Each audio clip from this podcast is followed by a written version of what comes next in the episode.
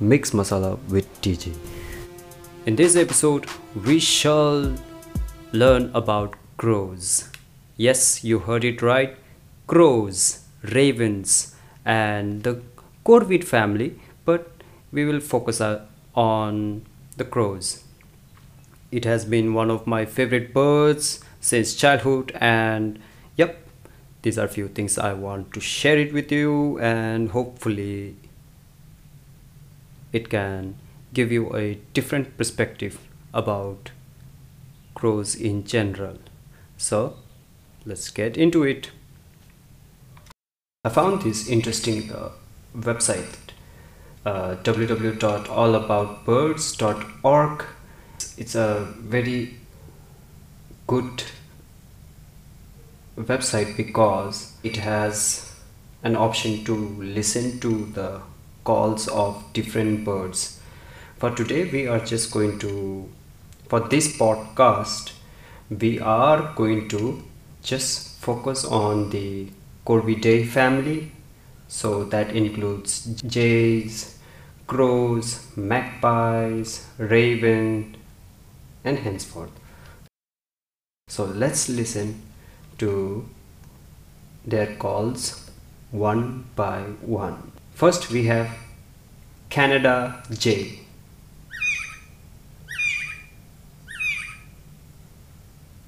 This is Green Jay.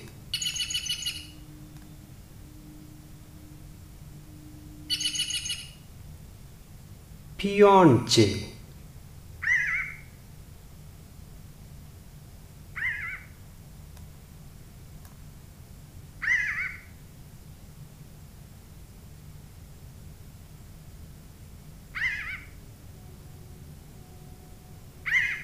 Steller's Jay.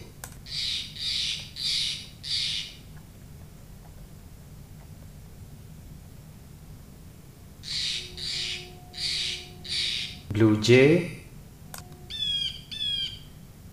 Florida Scrub Jay.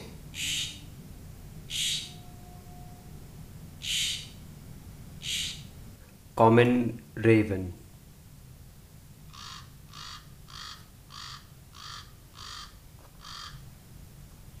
Chihuahuan Raven.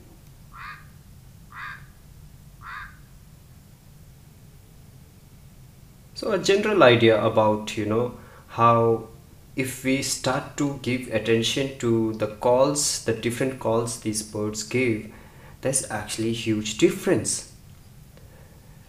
I've always enjoyed uh, when I was in McLeodganj and uh, yeah my mom she's an environmental activist and had always encouraged us to you know like be environmental friendly and to be outdoor which included being outdoor means uh, there was no tv at home. So uh, all of us will have to we, we were to go out play outside. Uh, i would roam around in the jungles in the forest because i would go and uh, search for these birds. I used to have pair of binoculars always hanging around my neck. I had a hat. I, I used to wear shorts and i'm wearing shorts even today. I mean i'm, I'm not comfortable with the pants. But yeah uh, these are few calls of you know normal crows and ravens and maybe the next time you're out in the forest or you're visiting a very beautiful place with a lot of nature around maybe you can just switch off your phone for some time sit under the sky or the trees and give your ears some wonderful calls. There's a popular fable story called The Crow and the Pitcher about the crow in the desert who's thirsty. The crow comes upon the pitcher of water, but the beak is not long enough to access the water in the pitcher. He realizes that if he tips the pitch, pitcher over, he might lose all of the water in it. So he decides to innovate and starts putting pebbles in the pitcher of water. Eventually, the pebbles displace the water at the bottom of the pitcher, pushing the liquid up to a level where the crow can drink. This is a very common story, and I'm sure all of us have have heard it at least once when we were kids. And the yeah, of course, the moral of the story is you know how the crow is able to overcome this obstruction, you know, and what we get to learn is crow is a problem solver. It's very intelligent i remember once i had this noodle packet called Maggi. i mean if you are in india i'm sure everybody knows Maggi. even the crows do so i just went out i bought a Maggi, and i had uh, yeah, I was just coming back home, I think, and I had this Maggi packet in my hand, and suddenly this crow comes and whoosh takes it off my hand, and I'm looking at it. The crow flies to a height with the Maggi packet, opens the Maggi with its beak and with its uh, claws, and then starts eating the Maggi. so since that experience i've always been a big fan of crows magpies jays nutcrackers and ravens. And, crow the corvid family is very famous because of its intelligence its history with its environment and how you know with different different times the interpretation of this specifically this bird species is interpreted it's very interesting but i'm not going to go into all of this because it's a very very very big world. But then there are few points i would like to share for, with you. So things like they are they have problem solving skills. The spirit of crow should remind us all to leverage our wits so solve our problems. It's easy to get emotional when we uh, face challenges in life. The crow reminds us to step back take a deep breath cock your heads and look at the challenge from a very different perspective. And then the crow also symbolizes adaptability so while many of us see crows as on a regular basis it is important that we don't take these clever creatures for granted right? After all they have shown an uncanny ability to survive in the human dominated world. So they must be doing something right because it, it's able to adapt and embrace the changes. If a crow crosses your path it could be a sign that you have the ability to handle yourself in any situation even if you don't always feel that way don't let sudden upheavals in your life or other people's drama ruffle your feathers. the crow spirit animal helps you to adapt and to soar above the fray, find a safe place to perch, and watch it all unfold.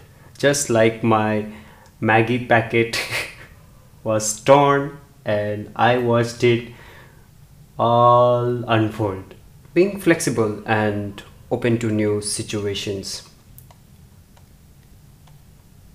undoubtedly uh, one of the keys to crow survival in the environment that are challenging for other animals is that like coyotes and raccoons, crows are omnivorous. Crows will eat anything from other birds to fruits, vegetables, seeds, nuts, mice, fish, frogs, carrion, and dog treats. Yeah.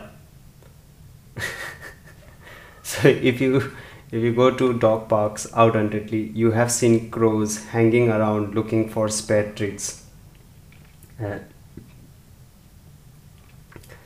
if the crow was a Sufi poet,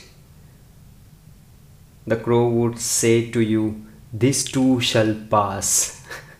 the, crow, the crow reminds you that the one thing we can all be certain about is that things change. Resisting change is like living in a state of denial.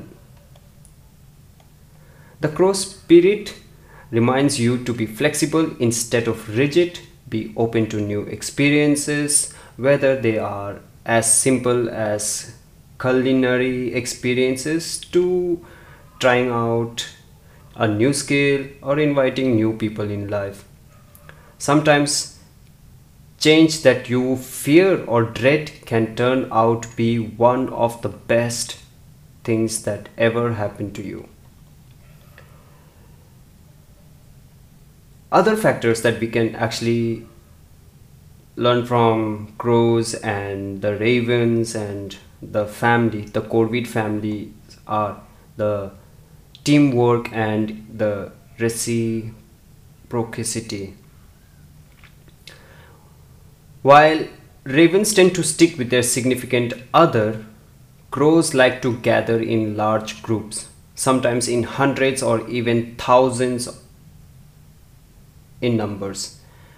The term a murder of crows is often used to describe these large groupings, possibly because these clever and social birds seem like they are plotting something when they are together. It's not by coincidence that Alfred Hitchcock chose large groups of crows to be his main perpetrators in the classic films the birds. However, in reality, crows are social and playful birds who use over 250 different calls when they are communicating with each other. Crows collaborate with each other uh, to drive other birds, such as hawks and owls, away from their territory. In addition, they are known to seek out other crows to notify them about good food sources. Yet, even though they are highly social and flock together in large groups, crows are monogamous and made for life. One of my favorite stories about crows that demonstrates their understanding of teamwork and the concept of give and take is the BBC video Gift giving crows. Girl who feeds them. I think it's available in YouTube or you might find it in the BBC website.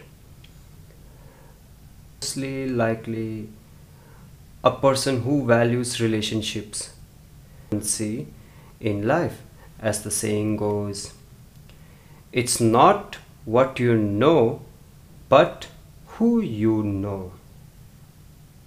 All of us are smarter than one of us. Huh? Share your relationships with your family, your friends, your colleagues, and above all, your significant other. If you are if you are a very dependent or single and a crow crosses your path, it could be a sign that one of your soulmates is seeking you. While soulmates can be romantic partners, they can also be close friends, business partners, and family members, not meant to go it alone. Grows meaning for transformation between the material and spirit worlds. As carrion eating birds, they are often present in times of death, which is likely the reason they are associated with dying. Death is a frightening concept to many of us, and hence crows are often seen as scary birds. However, death is actually a transformation instead of ending, right? This depiction of crows as scaries, which has been passed down from generation to generation, is why they are so closely associated with Halloween, graveyards, and the like.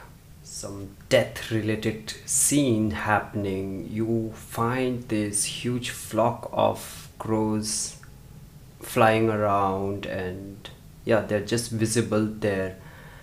Even in movies like Harry Potter, a lot of the UK based movies also they tend to have a lot of crows uh, which can have their own meaning for sure but then again we the trajectory again moves towards death.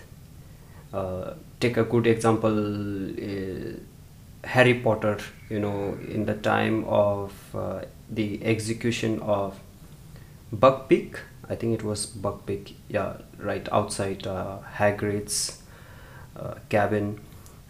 Uh, you would see a lot of crows ravens hanging around right?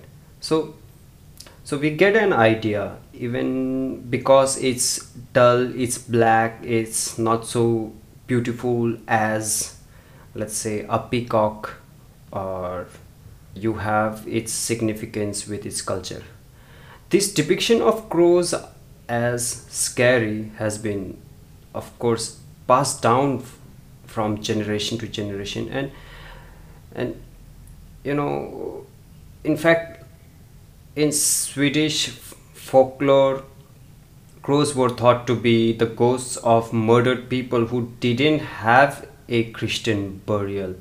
Also in germany they were thought to contain the souls of the damned.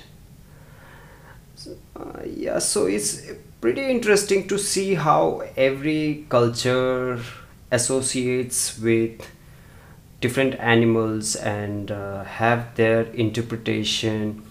Usually it's because of the visual aspect you know the black color and so on you know if it's bright and beautiful then suddenly it means wow.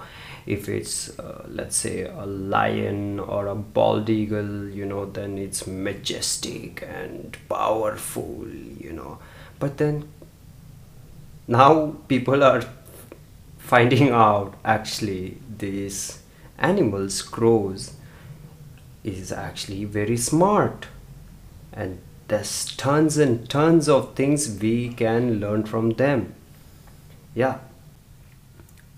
We will continue the rest in the coming episode in sunday on sunday where we will be focusing on crows and its cultural context with regards to mythology so ranging from native americans to australian aborigines buddhism asian countries greek mythology and so on